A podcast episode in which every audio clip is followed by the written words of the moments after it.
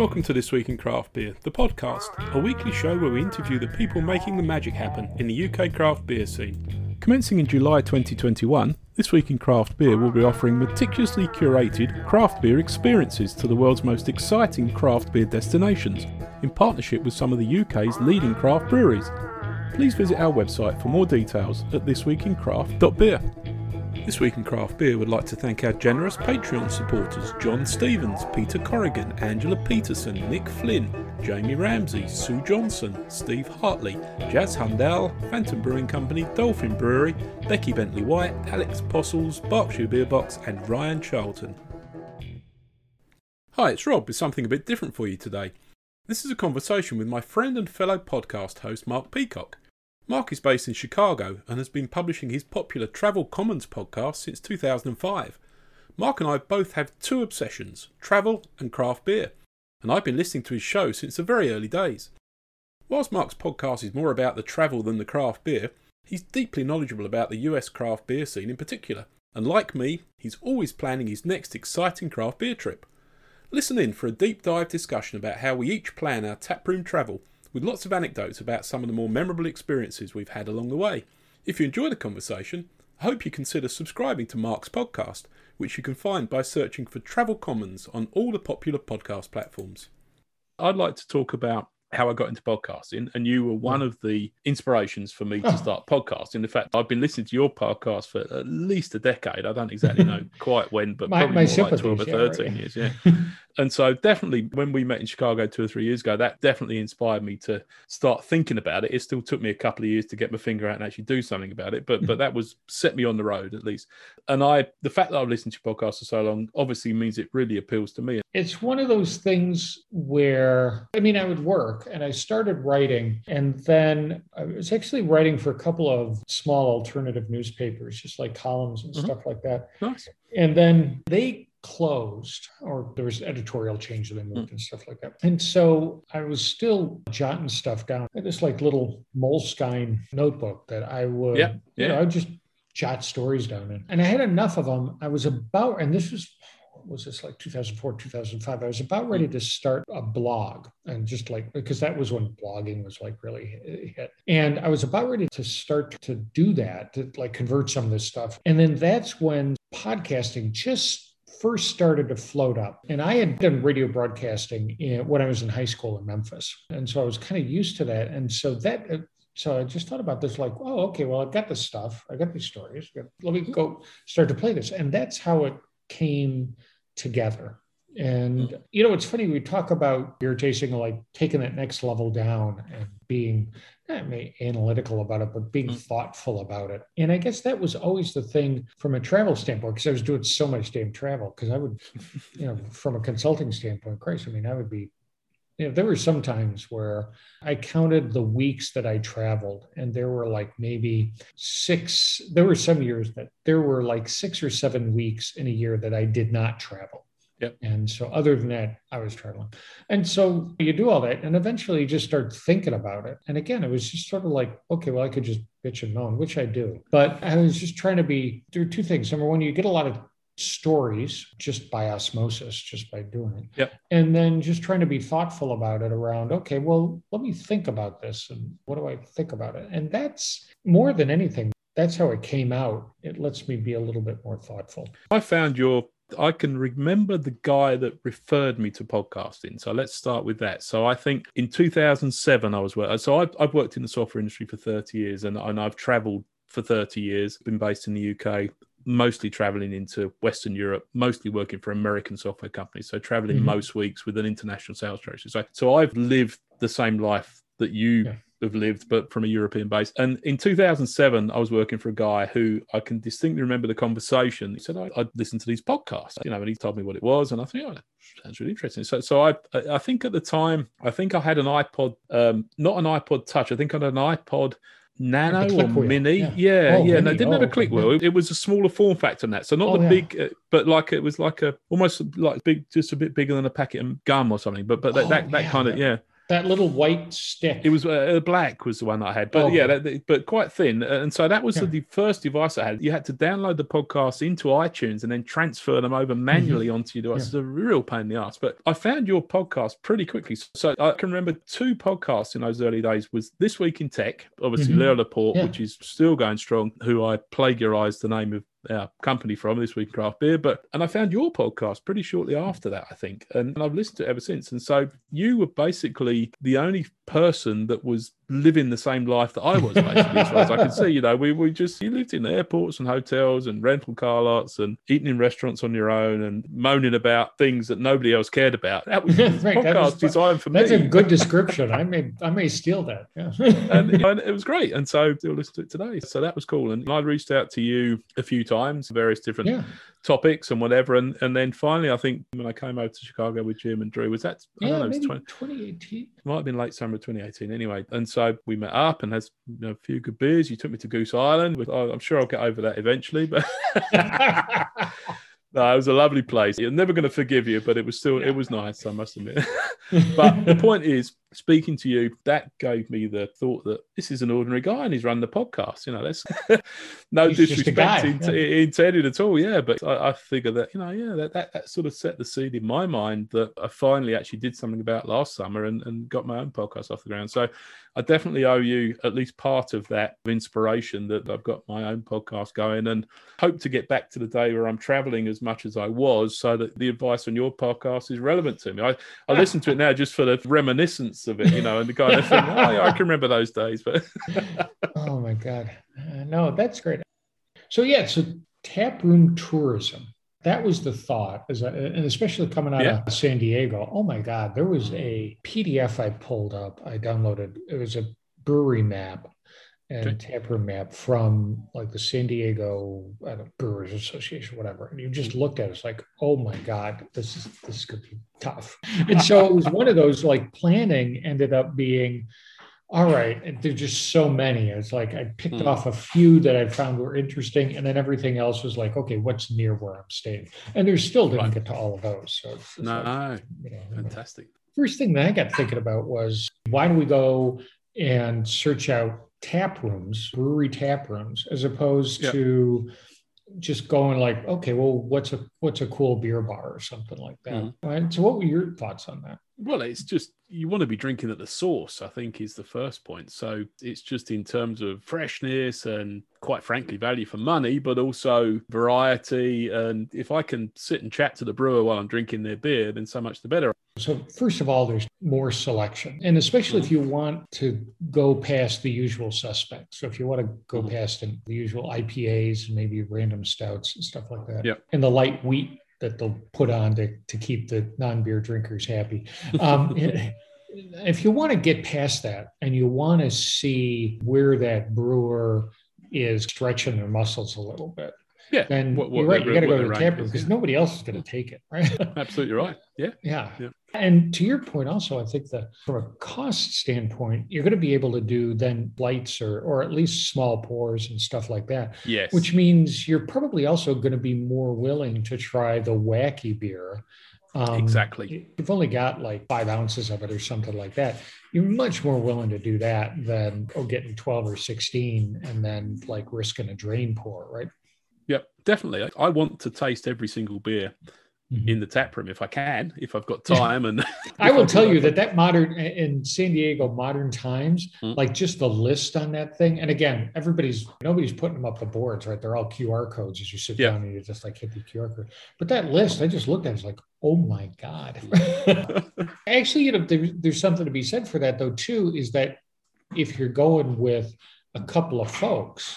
Mhm. Then, if you've got that big of a list, then people can split it up and go after different pieces of it. And, and Yeah. then somebody says, "Oh, this one yeah, know, this is the best it. example of the of Yeah. an IPA. But I think it's just another aspect to consider as well is I just like the atmosphere in tap rooms. I like the fact that they can be a bit rough and ready, and some of them are super slick and fabulously well fitted out, and others of them are literally some barrels, empty pallets, or whatever. It's just that, that there's a complete extremes of decor. but they're always charming in their own way and mostly not at all pretentious. And I just like being in the brewery. There's something about being at a brewery that pleases me, even if I'm not drinking, to be honest with you. And I have to tell you, my undergraduate degree is in chemical engineering, and okay. and I never practiced as a chemical engineer. And I used to joke with folks that, that chemical engineering is kind of like mathematical plumbing or plumbing with stainless steel. But having said that, I really like to go and look at breweries. Mm-hmm just because it harkens back to my old university days. I like oh, to yeah. go and look and go like, okay, I can see how this is working, and and mm-hmm. and, it, and it's cool in that way. I, I do like that, but also just the fact that you're and then you're sitting in the midst of all that there was one time i was here in chicago a place called old irving brewery and i was just standing at the half wall that was separating the tap room from yeah. the, all the equipment. I was just standing there, and the brewer just, it was a light day, it was a quiet day. The brewer saw me and he's like, Hey, you want to come back and look? I'm like, yeah, sure. And so. I, Tim, we're walking around, and then we walk up to one tank. I think it was probably a settling tank or a you know, mm-hmm. break tank and he just like reaches down, pulls up a couple of plastic cups or, glass, or mm. tasting glasses or something. It just opens up like a sample port and goes here, fills them two up, and then closes it. You know, sprays it down with uh, sanitizer, wipes it down again to keep mm. everything clean. And then obviously no carbonation, and it's mm-hmm. still settling a little bit.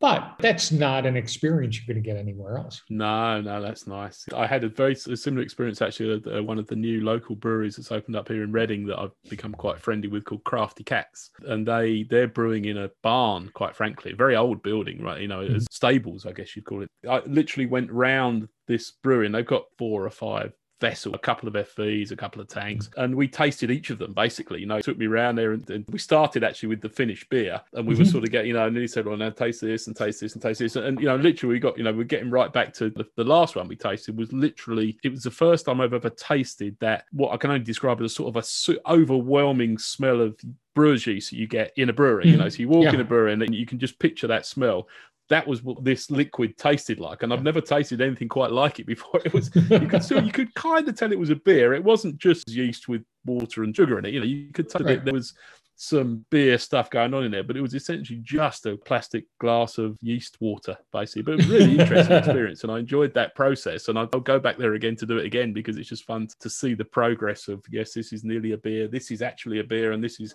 a long way still from being a beer. but yeah, it's all good. So, how do you plan your it's all driven through google for me really mm-hmm. i mean i might have some idea based on previous reading or whatever about some big name places that i want to visit in a particular city but beyond that i'm just going to google first of all so i'll plot a google map for the city but i'll start just searching just in the google web client for tap rooms and craft breweries and that typically gives you lists of tens and tens of results for even for modest sized cities. And then so I'll, I'll go ahead and plot all of them. No, i won't look at them other than just to click through and plot it on my map. So i'll plot everything on the map and i'll end up with 50 60 maybe even 100 pins on my map. And then i'll start clicking through them to have a look, click through to the website to look, know, has it got a tap room? Does it look interesting? What are the hours? Pretty quickly, I'll go to Untappd and look at the average brewery rating. And this really makes brewers cross how much I rely on Untappd for, for this. Because I had this conversation a load of times on the podcast with them. But I do rely on brewery ratings on Untappd and I find them very reliable, quite frankly. If a brewery's got an average rating of anything close to four, then I mean, obviously it's a massive generalization to say whatever they brew, but most of their beers are going to be great. If the brewery rating is anywhere close to 3.5, it's going to be very mediocre at best. Mm-hmm. And somewhere in between is where most people land based. There aren't very, very many brewers with over four. So 3.6, it's mm, 3.8. Yeah, it's good brewery. 3.9, it's a terrific brewery. Four is a great brewery. And so I'm looking for those 3.8s and 3.9 average brewery ratings. Those are the ones I'm going to focus in on. But having said that, I'm then going to look for districts where I can do a route on foot. Mm-hmm. And so I want to find somewhere where I can get to fairly easily on public transport, hopefully, and then string together three or four or five. I don't just want to go to one place. I want to bounce around. It's the fear of missing out the great place by only going to one. So I want to find the district with the heaviest density of tap rooms. And then if I can then be selective and say, well, you know, which are the 3.8s and which are the 3.5s, then I'll do that. But I'll probably end up going to the, the district where I can walk from one to another, maybe with four, five, six hundred yards in between, ideally, so you can sort of get a little bit of sobering up time. But uh, it can be a mile or more between. Yeah, probably not much. I wouldn't want to do much more than a mile between tap rooms because then you're out for a hike rather than a you know or a stagger. I mean, yeah, a stagger. yeah, well, it's um, but, as, as, it ends up. Yeah. Mm. But that's what I'm looking for. Really, is that district where I can walk from one to another and really make an afternoon of it, and um, yeah, or an evening. You know, it's interesting, and this may be a difference between the UK and the US, is mm-hmm. that a lot of times in the US, a lot of the interesting places are a bit out of the way because they're in light industrial they are absolutely, and kind of which keeps down the density. So you'll well, keeps the cost down as well, of course, doesn't well, it? This is, why, this is right? why they're there. Yeah, that's that's it exactly. But I mean, and that's really why they're there, right? I mean, you you mm. I can think of a number of places, and there's something about craft breweries and car shops that um, or car repair shops. I mean, honestly, I just keep thinking about actually a number of them um, in the Chicago area, where one place who I've been going to a lot, a place called Solemn Oath, and it's out in the west suburbs, out in uh, out in mm-hmm. Naperville. And I mean, it's back tucked in in this light industrial park behind another car dealership. Right. And when you pull in, I mean, basically there's, and it's the whole roll up the door sort of thing, but all their neighbors are car repair shops mm-hmm. or car chop shops and paint shops and eh, right all this stuff and then here's this craft brewery mm-hmm. with a tap room and now starting to spill out into the parking lot that seems to be a thing which does make the walking a little bit of a challenge. as much as I rely on Google Maps, and I do completely, I mean, I honestly don't know how we ever traveled before Google Maps, and particularly the ability to plot your own personal Google Maps in order to facilitate tours. But I rely totally on Google Map on my phone to plot my route. But I can't tell you the number of times I've been walking down what looks like a very unpromising light industrial road, or maybe even more decrepit than that. And you start thinking, well, is, am I really on the right? It can't can't be a brewery down here. No, I've obviously gone wrong. I've got to turn back. It can't be down here, and it always is. You just got to keep going and trust the map, and it oh, you always get there. But so many times I've thought, oh no, this time I've really gone wrong. You know, there was this one time in Paris, of all places, and this was back 2017 or something like that. And Irene had spotted this place. What was the name of it? I but it was Deck and Donohue, okay. and and it's like and it's only open it was only open like saturday afternoons from like i don't know like 11 to 3 you know hate to truck in stereotypes but a fairly french sort of random That's right. Yeah. Um, so anyway, I was like, okay, yeah, we're gonna go check this out. So we get on the metro, we go out, we make a couple of couple of connections. We come up out of the metro and we are in, I mean, we're not in like the third arrondissement anymore, right? I mean, we are, it is like us and what looked like a lot of North African folks in a shopping district. I mean, nothing wrong with that, but it's just like, okay, this is interesting. And back to your same point, it was like, okay, where does Google Maps say that this tap room is? It's like, well, according to Google Maps, it's like across this semi kind of knocked around playground and mm-hmm. then, you know, around these apartment buildings. So like, mm, okay, let's give it a go. And sure as hell, I mean, there it was. And we like walked in and then there were all these folks. It was like hipster central, like, yep. oh my God, how did, you know, how did this happen? But to that same point as well, I've got a terrible habit of looking at my Google map and I'm doing this walking route and I think I know where I'm going. And then I see an area of green on the map, like it's waste ground or whatever. And I think, well, if I just cut across there, that's going to save me half a mile of following these streets. And so I, you know, I'll always take the shortcut. And the number of times that's got me in trouble. I mean, you know, you can't, you either end up in waist deep brambles or, you know, a boggy area or, you know, you end up at the other side of the waste ground with a eight foot high fence that I can't climb. So you then got to re- come back the way you've been, and you know, and it's I just I always do it, and sometimes it works out, but then many many times it doesn't. But I just can't I can't resist the shortcut. well, and so it got me thinking about the number of times that going to tap rooms, like search them out, and then going out to them, has taken me to parts of town that I would not normally go. I mean, it gets you out of it busts you out of what I've called in the past kind of like you know the travel bubble or the tourist route. So you know back to this thing in paris like if i hadn't gone there right i mean there were no tourists there. I mean it was just like if we hadn't gone there you, you would never go there uh, that that section. Otherwise it was actually pretty cool walking on the street and seeing down the high street and at the shopping street and seeing all the different stuff and then we ended up cutting away.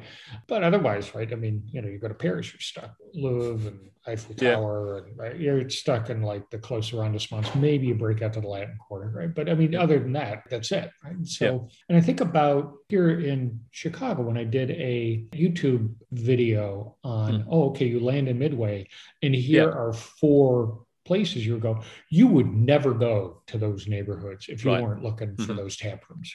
I've been to a few places where I probably shouldn't have been searching tap rooms. I can remember once in Baltimore where I ended up probably in a, a slightly down on its luck neighborhood let's call it that for, for want of a better turn of phrase. And you know that's you start to think well maybe is there a tap room down here? And maybe i shouldn't perhaps be wandering this district. I don't know. But i do what i do know when i'm in the us is i can always break out my british accent. And that you know it doesn't matter how threatening the bad guys look as soon as they hear i'm from the uk they immediately become unofficial tour guides and you know in the right direction and give me advice and make sure I'm enjoying my visit to their city. And it is an extraordinary experience. It's overwhelming that level of hospitality that we always get from Americans. And it's not an exaggeration to say that I don't think I could find myself in any part of any city where that didn't work and it hasn't happened yet anyway so I pr- probably once too many i'll push that luck too far and it'll it, it's, it's worked so far anyway that's a good plan. The other thing that I'm doing, because I'll use Untappd a lot too, and especially if I'm saying a business trip or like a quick trip, and I've done this a lot of where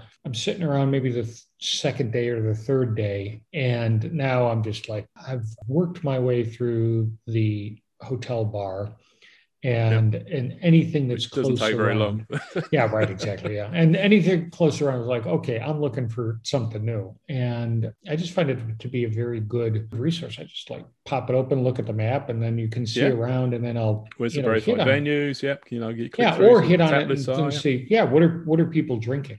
a mm. are they drinking there so from an opening standpoint and then what are they drinking so even if there's not a menu you kind of start to get a feel to your point yeah, you start to get a feel of what's what's going on but i do think that having said how much i rely on technology and preparation um, i will always if i get the chance to engage in conversation with the guy behind the bar or a sort yeah. of fellow drinker is is say where's good you know what's yes. new where should i go next is the yeah. way that i would often phrase it and that's worked out really well for me a few times because there's quite often somewhere new. This is the wonderful thing about this craft beer scene is, is places are opening up every week, every month, everywhere. So it doesn't matter how diligent your preparation is. If you're doing it a few weeks before you travel, you're probably not aware of the hot new place that's just opened up down the street. And so I can think of one particular example when I was in New Jersey where I was referred to a bar called the Bradley Brew Project, which is at Bradley Beach. So it's just down from Asbury Park. Oh, Asbury is, Park. Um, uh, Bruce, yeah. uh, Bruce Springsteen's beachfront place. And so, yeah, just down from there, um, Bradley, it's place called Bradley Beach. And this brewery literally just opened up that week in a little, just a, like a high street retail shop front, just a small mm-hmm. uh, retail unit absolutely fantastic. I got down there, it was packed. You know, I just managed to sort of squeeze in at the bar and straight into a flight. And the beers were amazing. And this place had obviously, I don't know where the brewers had come from, but they hit the ground running. I was there the first week and it was a great vibe in there just because everybody was really excited that this was the hot new place that had just opened up. And I would never have found that without asking people where to go next. And so I think that's always something that, that you should do in as much as you can be brilliantly prepared as well. I think when you go to a tap room, either people across the bar, either the brewer or the servers, are going to be into it and very hmm. intelligent about the beer. As much as typically the people sitting next to you at the bar so, hmm. you know, both across the bar, but uh, beside you, they also, you know, they're kind of like you. So they hmm. they figured it out too, and then they came and said, "Oh, so I've done that a lot, where you know, just hmm. be sitting, especially if you're you're traveling by yourself and you're just sitting there by yourself, and and typical to light up that conversation, you know, and the you know next to you, and yeah. like, oh, okay, well, hey, what else should I try? Yeah, absolutely. Most of the tap room visits I've certainly done in the US, I've been on my own because it's mm-hmm. always been with business trips, and yeah. that suits me just fine. Actually, it sounds terrible. You know, I'm, I'm a relatively sociable person most of the time, but I am completely happy to visit a tap room on my own. If I'm traveling on my own, I can't think of where I'd sooner be than in a tap room. And being there on your own means you're not needing to please anybody else as long as how you know as far as how long you're going to stay there what you're going to drink it sounds terrible to say that i want to please myself there is quite a lot to that that if you're having a big afternoon tour in tap rooms i don't want to have to negotiate with my companions to say, are we going to move on? Are we going to stay? What about, you know, eh, no, I want to do that. I want to make those decisions for myself. so back from a planning standpoint, I mean, a lot of DIY between, and I think you're right. I think the main tools Untappd, Google Maps, and then doing those Google searches. And it, you know, quite honestly, a lot of times what I'll end up doing is looking for places that've got a unique twist. And so when I went to San Diego, like one of the things I want to do is go to White Labs, right. which is mm-hmm. not a brewery, but it's a yeast manufacturer because they were doing, oh, here's, they were doing split batches. Here's an IPA. We're doing it with this yeast, and we're doing it with that yeast. And that was interesting. I won't say actually the beers weren't great, but it was more interesting than great. Yeah, it's a uh, unique experience, isn't it? Absolutely, yeah, right, exactly. Yeah. And then there are some other places, like when I was, um, when we were in Tucson, I ended up searching out this one place because they were doing, they were brewing a lot of their beers with very local ingredients. Mm-hmm. So, like wheat from northern Arizona, which I didn't know Arizona made any wheat. So, that was interesting. Those sorts of things. Some of the places in Michigan or Wisconsin will do homegrown hops and stuff like that. So, right. yeah. so a lot of times I'll start off with Untappd with Google, and then as I drill down, I'll look for something interesting uh, that gets me out of the usual suspects and so yes. the usual three IPAs, two stouts, and a wheat beer, kind of yep. uh, in a, a tap lineup. That's the kind of the DIY span, and and I know Rob, that you're doing with this week in craft brewing, you guys yep. are are launching tours like hmm? good Lord willing and COVID don't rise. Yeah. Um, but you guys are going to take a crack at this on true tap room tourism. How do you put that together? How does that work? Well, I've been lucky enough to travel pretty frequently to the east coast of the US from the UK for business trips over the past, particularly over the past 10 years, but but really over the past 25 years, less frequently. And so I've always been comfortable with traveling in the US. And in the last few years, I've become comfortable traveling, basing my travel around taproom visits, quite frankly. And so I've been doing business trips where, yeah, I have some business meetings, but really what I'm doing is trying to plan my schedule so I'm in the right place at the right time each evening to visit the tap rooms that I want to visit. And so I've become quite familiar with the tap rooms most of the way down the east coast actually in the major cities and places in between and so on the back of that i actually put together a tour for friends last summer that in fact you were booked to come on weren't you? Yeah exactly. To trillium and treehouse and two roads and, and one or two other places in the massachusetts connecticut region south of boston. And sadly that didn't happen because of covid of course. But that was a tour that I actually did myself the previous summer, actually with my son when we were touring around some um, some of the East Coast colleges that he was considering looking at. And so I know how fabulous those places are, and it seemed to me that that would be a pretty good tour to put together for a few days, a long weekend basically. So we were going to do it with friends last year, didn't happen. Since then, I've got my this Week in Craft Beer side project for myself and my cousin. We publish a weekly newsletter every Monday, which is sent out by email. No trees are harmed in the production of our newsletter. And we do, since last summer, a weekly podcast. And so I've been interviewing brewers since the beginning of July every week. So we just think we just published episode 39. So I'm getting into the flow of doing a different interview with a UK craft brewer each week. And so in conversation with the brewers, I started to float the idea with them, um, not actually in the interview, but either before or afterwards when we are wrapping up and finishing off the beer and whatever. And say to them, well, you know, I'm thinking about this idea of putting together tours to the US. Does that sound like something you'd be interested in? And so, on the back of a few of those conversations, I started to figure out that what we could do is actually promote it with the brewer and not just promote it with them, but basically sell it to the brewer's customers effectively mm-hmm. and have the brewer come on the tour. So the gimmick is you're booking onto a small tour party, minimum mm-hmm. six, maximum 12 tour participants, and the brewers come in from your favorite, presumably local craft brewery, and you know I'll be there as well to be the tour guide, and we'll put together a schedule where we're going to visit hopefully some amazing tap rooms and some of the top breweries on the planet from our perspective at least places like trillium and treehouse in massachusetts or we putting together a tour to Brooklyn, going to places like Other Half and Grimm and mm-hmm. Finback, some amazing breweries in Brooklyn. We've got an itinerary going to Miami, visiting places like J. Wakefield and Tripping Animals and Unseen Creatures. So some amazing breweries in Miami. So we started to figure that we could actually put together a long weekend tour to these places with the brewer. And what I'm planning to do, and this is all still sort of a work in progress, but as long as we can actually make this happen this summer, we've got dates in the diary and tours announced, but we're not actually booking anybody onto these tours yet because we can't be sure we're going to be able to travel. So it's a little bit uncertain. Right. But I think in the next month or so, it's going to become clear if this is doable this year or not. But the idea is that we will be reaching out to the brewers that we're planning to visit with a message that says, "Look, I'm bringing a tour party from the UK. It's been led by the owner of this, you know, one of the leading UK craft brewers.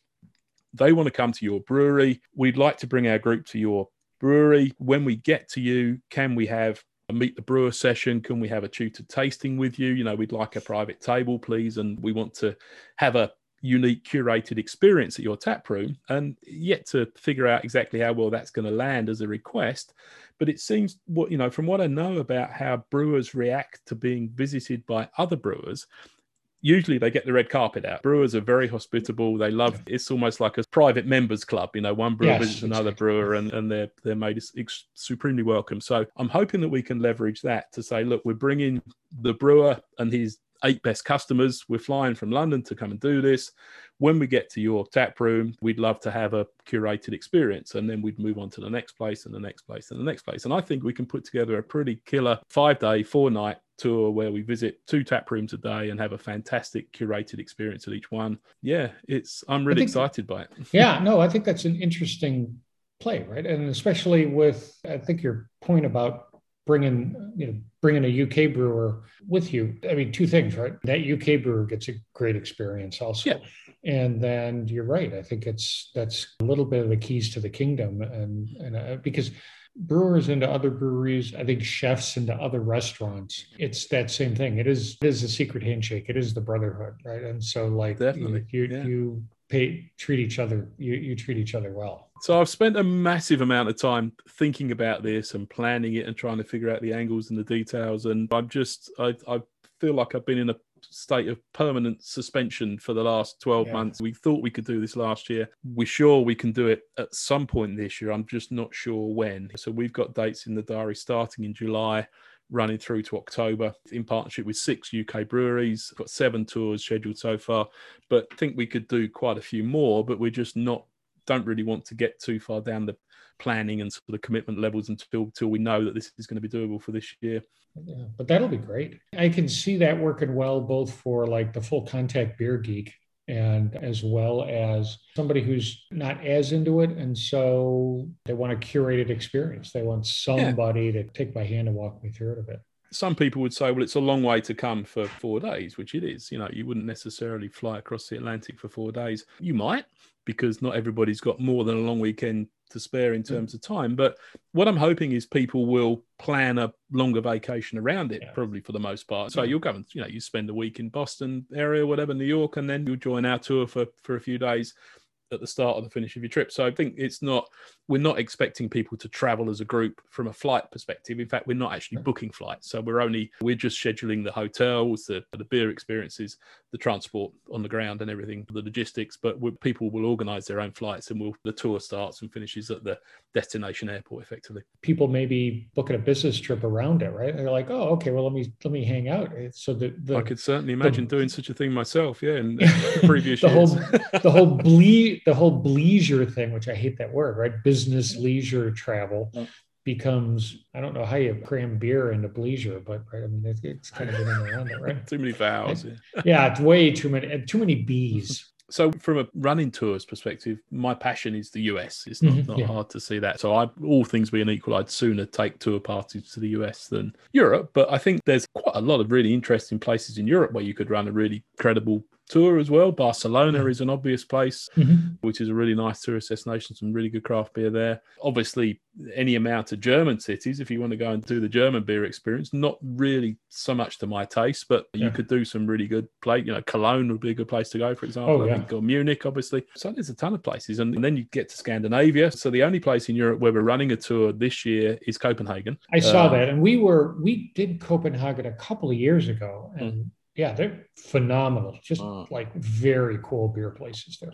Absolutely, but you know, you could equally go to Stockholm and, and have Yeah. as equally good of a time, and Gothenburg as well in, in Yeah. Sweden is also terrific, and Helsinki is also becoming a really good destination. I think so. So we did the Andrew and I, my son and I did Hmm. the Baltics, and Yeah, I can remember this- a couple of years ago, wasn't it? Yeah, yeah, this was like it was actually it was uh, fall of 2019. But the funny thing was that we did Latvia, Estonia, and uh, Helsinki. Right. And so what we would end up doing is we would do the you know kind of tourism stuff in the morning. You know, Right. get up, have breakfast, go knocking around. You know, in Tallinn. You know, going and finding the going up on the hill and looking at the big churches and stuff like Yeah. that. And then basically working our way, knocking around and find lunch. And then like at about three o'clock when things start Try not to start a- drinking too early on these things. Is a challenge. Yeah, it? exactly. It makes Resist the urge to start at twelve. Yeah. yeah, it makes for a really long, uh, Mm.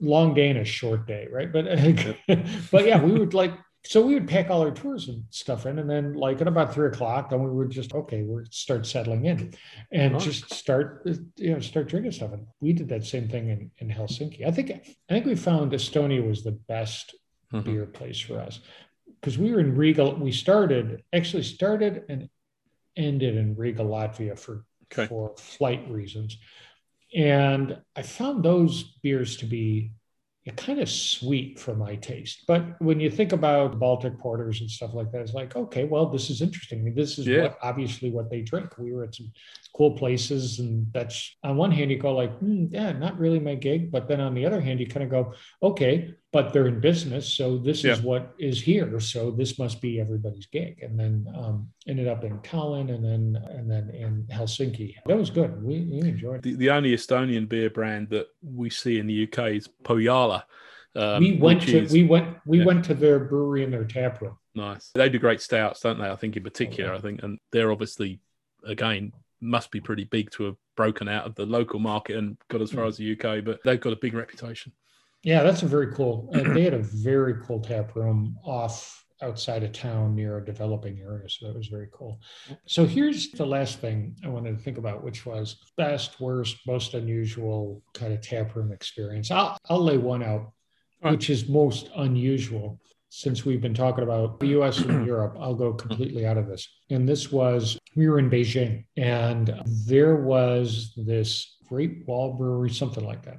Mhm. And it's back, and they've got this one tap room place back in the Hutongs. And if you've ever been in Beijing in the Hutongs, it's a little bit, I mean, it's narrow alleys, it's the old style houses, it's Okay. like there's Yeah. big walls. And so I got Google Maps. I'm like, oh my God, I'm threading through here. And I'm, you know, you look over and here's a courtyard and here's like some family, you know, hanging their wash up and Mm. somebody else doing stuff. You- feel like you're looking into people's backyards and Right. like, I'm Yeah, just yeah. trying to find this place. And we were like walking around, walking around. We come around, and there on the wall is the sign. And it's both in English and in Mandarin. And we tuck in, and then it's like, wow, this is very cool. But it honestly, it took us probably like 20, 30 minutes and peeking into, I don't know, 10 people's courtyards before, Nice. before we found it. Brilliant. No, I don't think I've got one quite like that. Although my probably my best taproom experience in Asia was in Hanoi, Vietnam. Oh, Um, cool. and there's a bar there called the Standing Bar, which I think is by far the most celebrated craft beer bar in probably the whole of Vietnam. Actually, it's on two levels on the lakefront in the city, but a nice, really nice location. You can sit outside on the terrace upstairs. Great selection of beer. When we were there, they had a comedy night, and they'd flown in. Was all English speaking, of course, English speaking comedy acts from a number of different Asian capitals. These guys had flown in, for, so you know, it's obviously quite a big kind of undertaking to bring these Mm. guys in, and it was it was fantastic. And um, the thing with Hanoi, you know, so Hanoi, there's a big local beer scene in Vietnam Mm. where it's called Beer Hoi. Beer is spelled B I A. Beer Hoi is basically lager at hmm, Mm, I don't know, 3.5, 3.8%, I think, but served almost ice cold in iced glasses. And so it's drunk extremely, I mean, it's very hot and humid there, of course. And these beer hoy bars are, to say they're on every street is understating it. It's about every third shop front is a beer hoy bar. And they're mostly, they're not bars in the way that you would recognize that term. They're oftentimes it's just little sort of plastic furniture almost in people's almost like the front room on the ground floor, you know. So you walk in there and you sit down and they're always really tiny because we're obviously taller than the the Vietnamese. So you sort of got your knees under your chin sitting. It felt like actually, but I tell you what, it felt like was going back to, to kindergarten where you're going to the parents' evening at your school and you're sitting on the tiny chairs that are designed for the for the five and six year olds. It was exactly like that. These beer hoy bars, but it was a good experience drinking beer hoy. It's crap beer, of course, but it was just cold and and, and very refreshing. You can drink lots of it because it's very weak. But the point is, the beer hoy is like goodness knows 20 cents a pint something like that. It's super super cheap but us 20 us cents equivalent. And the beer in the standing bar was quite frankly western european craft beer prices and and then some. You know you were paying probably $10 plus for a for a pint, maybe more than that. So th- this was a good beer. But they had some good Vietnamese beers. They had imported beers from from around Asia. So it was a good choice of craft beer, as I would recognise that. But 20, 30 times the price of the of the local beers, you know. and so it was, and, and and I can remember uh, coming bringing it back to the comedy night. Several of the comedians were absolutely ripping into the crowd, saying, "You know, what are you guys doing here? How on earth can you justify?" Paying the price of the beer in this bullshit bar when you could be next door drinking pints of beer hoy, you know, for with the locals for 20 cents a pint. You know, it's ridiculous. you should be ashamed of yourselves. And was, they were absolutely right. it was a good well, experience. I remember, again, keeping in Asia, I remember uh, when we went to uh, on a family trip to to Japan, and Andrew and I were at some beer place, some beer bar. I want to think it was like Osaka or something. And we mm-hmm. sit down and we're drinking, and there's a Japanese guy, and he's we're just sitting next to him. We start talking. We found back then, and this is probably what maybe uh, six years ago. Right. I actually found that a lot of Japanese folks would, would just like start up conversations with us. Really, really nice people, but they also wanted to practice their English. I was right. Like, yeah, yeah, yeah. Mm-hmm. yeah. Good because I have no Japanese to practice. Mm-hmm. so that I was good on that. and so we're talking to him and we're talking to him about beer and stuff like that. Good, really nice guy. Like, you know, okay, end of the night, hey, take care. Nice to meet you. And I want to think like two days later, we were in this little place in Tokyo. And, you know, I mean, every place in Tokyo is little, but I mean, you know, we walked in, I mean, you, you, you look at uh, the tanks are right there. We walk in and there's the same guy and his wife And he's like, oh my God. now, he recognizes us before we recognize him. Obviously, his angle is we're sticking out a little bit more than, than the Japanese, but he's like, hey. And so we start talking, we start talking to his wife. And of course, then now we got to get pictures together and the whole routine. But it was just like, it was such a it's a small world yeah in a um, city of whatever 10 15 million or whatever tokyo it's huge right i mean yeah. how yeah. in the hell do you run into like the same guy in two different cities in a couple of days but i guess you know yeah no, who knows that was can't, pretty can't imagine that I've got an anecdote for you actually from atlanta mm. which was this kind of illustrates the absurdity of my planning and and once i get a plan in my mind i have to execute it. So i'd done my google map. I, I did a business trip to atlanta. And so it was still pretty warm anyway. It was yeah. it might have been even it might have been early september. That's not even really uh, you know it's a late summer let's call it. And so i did my business meeting on the friday and uh, the colleague that i was with my technical brains for the meeting came over and he flew back on the friday afternoon. Of course i'd arranged to fly back on the sunday because that's what i do. And so you justify it by saying well you know you stay the saturday night. The airfare is less than half the price so you can pay for an extra couple of nights in the hotel for me and you're still coming out ahead in the deal and I'm going to go and do two days craft beer drinking before I fly home. So, anyway, that was the plan. So I had a big plan laid out for Saturday afternoon, and I was going to head up to the uh, slightly to the northwest of the centre of the city. And I can tell you the tap rooms because I've actually I did a bit of prep for this conversation. You'd be pleased to know, Mark. And so I started out at a brewery called Scofflaw and went from there to Second Self and then to Steady Hand and then to the one that you've probably heard of, which is Monday Night was the was where mm. I ended up. And so those four that was four breweries, four tap rooms, probably about up to a mile in between them. Maybe the first couple were perhaps two thirds of a mile, and then I think the last two was probably best part of a mile. So it's a good walk. You know, I'd probably Yeah, okay. I was going to say. I'm, I'm impressed with that knowing Atlanta. Yeah. I It mean, I'm surprised fine. you found sidewalks between It was pretty, yeah. I can't remember what, to be honest with you, because I was drinking, so I don't know what the, don't know what it was like underfoot. But what I do know, it was absolutely pouring with rain the entire afternoon. So I had a completely inadequate rain jacket with me, and an even more inadequate folding umbrella, the type that's kind of Yep. folds down to a you know a really it- tiny yeah, you can it- fit in your travel bag. Yeah. Yeah, so so. I had that with me, so it was fine. You know, so I set out, and I wasn't going to let the rain stop me doing my tour of the tap rooms because I'd been planning this out, and I knew what time to you know. So I wanted to get to the first one as it opened and do a couple of flights and move on and move on. Anyway, so they all planned. And so I headed out and got absolutely drowned. My um, my pathetic little travel umbrella blew inside out about 100 yards to the first walk. Before I'd even got to the first tap room, I think I got off. I think I got a got the train out there, I think, and you know, got off the Mhm. train. Yeah, probably. Yeah, the subway. umbrella inside out, threw that away, got completely drowned, got to the first tap room. But because it was pretty warm, it's quite funny. It wasn't cold, you know, and I dried No, out, no. hung, hung my jacket up, dried out, had a you know, had my flight, whatever, back out into the rain, got drowned again. I actually found a place where I could buy another umbrella, which lasted about 25 yards before that turned inside out. And so I threw that away. as well.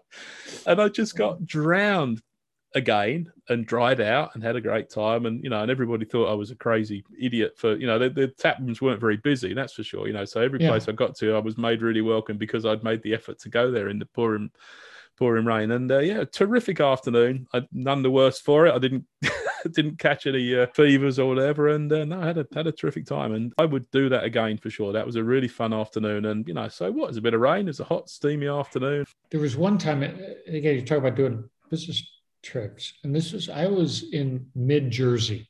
Mm-hmm. so not at the shore like you were, but like Good. in the middle of, you know, in the belly of the beast, so to speak, like New Brunswick, in that sort of yeah, uh, vicinity. yeah okay you know, we're just a couple of guys with me and we're we're doing work and ran out the menu at the Marriott and said, all right, all right, we're gonna go do something. And I found this place, Demented Brewing, and I mm-hmm. found it on Untappd.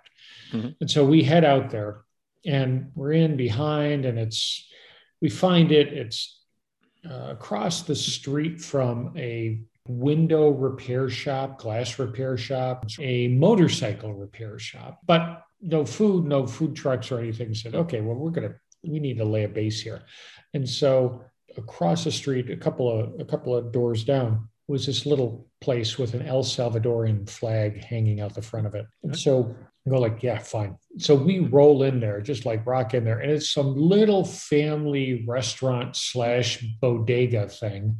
And we roll in there, they look at us like, who in the hell are you guys?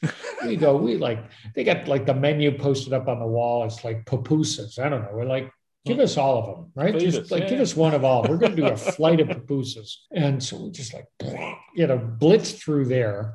They didn't take our corporate Amex card. So No. like now we're like, you know, struggling for cash, cash, and, yeah. you know, putting the cash down. It's like, okay, fine. You know, give me a receipt. Like, "Let me go.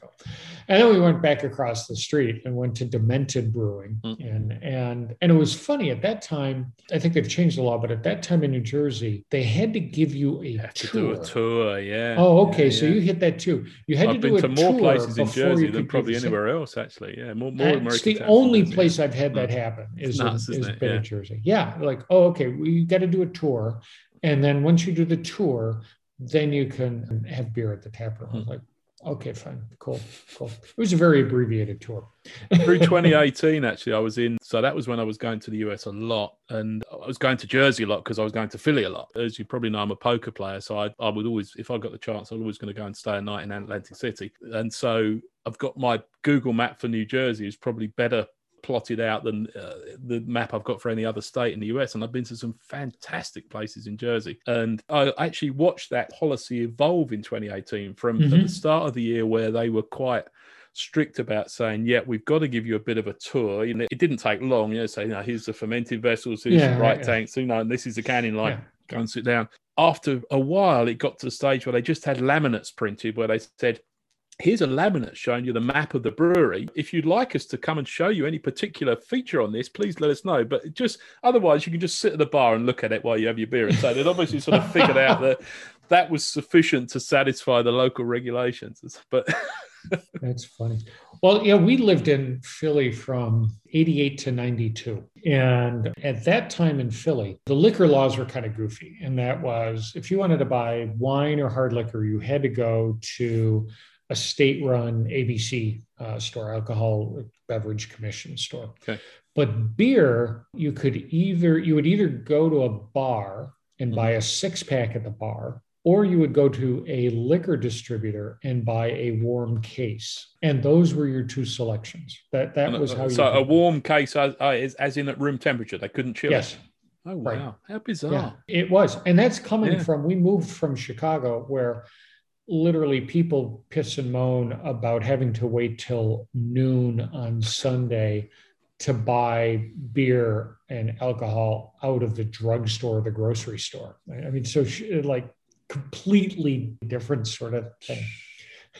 But we were actually we were in Philly in October Mhm. and staying down in South Philly, which is its own unique gig. Uh, South Philly is, but hit a couple of very cool tap rooms just in um, uh, in Philly, and that was Yeah, definitely. I, I so I, a few times I actually stayed in Philly in Airbnbs actually south of the downtown area. You know, a few Mm-hmm. Yeah, few so- blocks, a few few stops on the subway south of the city centre. There are some really cool places in central Philly. It's a good craft beer city, no doubt. is. It is. Um, it is cool. One thing I was going to just before we stop talking about Jersey, I wanted to re- uh, just mention to you. So I went one of those trips in 2018. I went to a brewery called Carton, which is on the northern coast of New Jersey. If you can picture that, it's a really nice tap room. Actually, it was a, it was a super atmospheric place. You had to actually go upstairs to get to it, and it when you Mhm. got there, it felt like you'd gone down. So kind of a strange sort of situation. I was made really welcome there, and had a lovely, you know, had a good few hours in there. The only reason I mention it to you is it's become probably my new favorite podcast. is run by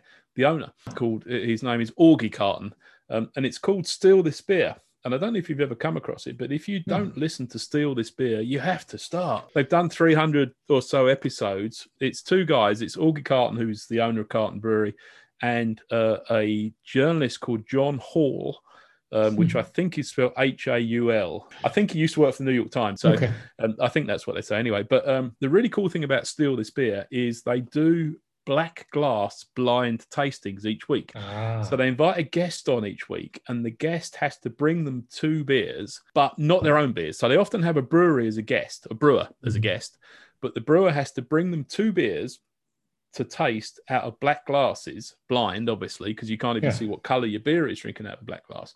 And then these guys basically dissect the beer and they say, no, this is, you know, we think this is this or it's that, and it tastes of this and that, and these are the hops. And actually, surprisingly often, they actually say it's this particular beer from this brewery. I mean, it, it Wow. stuns me how accurate they're able to taste these beers. Very, very refined palates. They obviously drink too much beer, both these guys, to be able to do that. But really good podcast. Seriously, I can't recommend it too highly. It is definitely my favorite beer podcast Oh, now. cool. Steal, steal Cool. this beer. Yeah.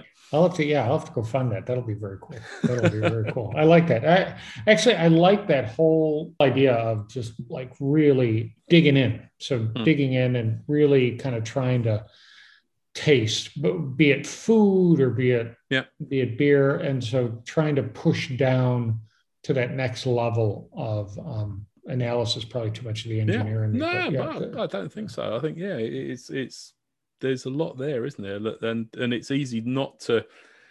It's easy just to drink beer and enjoy it and not take it too seriously. And you know, maybe that's the way it should be done. I don't know, but I, I do respect people that can can actually dig in and say, yeah, this is that, and this is what you know, Yeah, this is why this is good. And, and the really interesting thing is they're often talking about the ABV of the beer, and they say this is fantastic. If it's four and a half percent, this is my new favorite beer. However, if it's six and a half percent, it's only just okay. And if it's seven and a half percent, I'm actually a bit angry with it. You know, so this is they have a kind of a spectrum where they're trying to guess the ABV, and you know, and they can do that quite accurately. But they're also saying what they're looking for is amazing tasting beers at drinkable ABVs, which is I- an interesting sort of perspective on it. I have that same sense, and actually, you know, Andrew, you know, Andrew and I have that same discussion a lot of times, which is like, okay, this is a great beer. This is a great beer at five, eh, you know, at four and a half or five percent. Yeah. Right.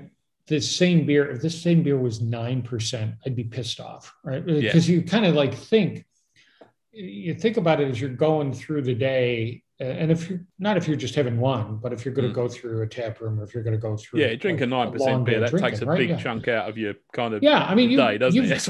right? I mean, you can only metabolize Mm. just so. I mean, you know, just so much uh, alcohol in a given time, and so, and it's both from a you know, think about it from a budget standpoint, both from an alcohol budget standpoint and then a caloric budget standpoint. Yeah, it's sure. sort of like, look, if I'm if I'm gonna, I'll pony up for, I'll man up for an eight and a half, nine, ten, you know, Yeah. you know, sometimes fourteen percent beer. But boy, that fourteen percent beer better be friggin' rock star. really That's good. Yeah. like right. I mean, it ought to blow the top of my head off. Yeah. But if it's just okay, I, yeah, I'm I'm kind of pissed with it Yeah, you've I wasted like you've wasted a lot of different things on that beer. You know, you've wasted Exactly. money, you've wasted calories, you've wasted alcohol I- units, you've sent yourself closer to needing to go to bed. You know, that's all Yeah. all those things are exactly not good, exactly. Versus like if I go and and so I'm much more impressed if I get like a really nice tasting beer at like four and a half percent. I'm like, Yeah. wow, I, that's like rock. That's an beer. impressive feat of brewing right there. Yeah. It, well, and I think that's your. I think that's the thing too. It's a hell of a lot harder to Hmm. make a great beer at four and a half percent than it is at say seven percent. definitely. Yeah. All right. Well, this was good. Nice one, Mark. Yeah, great chatting to you. We'll speak again soon. No All right. We'll catch up soon. Take care. Nice one. Thanks. Right, cheers. cheers. Bye.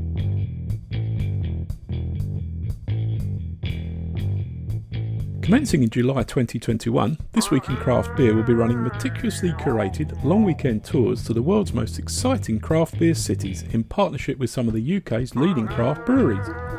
Destinations for 2021 will include Copenhagen, New England, Brooklyn, and Miami. If you fancy joining a small tour party led by a leading UK craft brewer as we experience a packed long weekend of Meet the Brewer and tutored tastings at some of the leading craft breweries on the planet, please pay close attention to our newsletter and website as we make new announcements each week throughout April and May.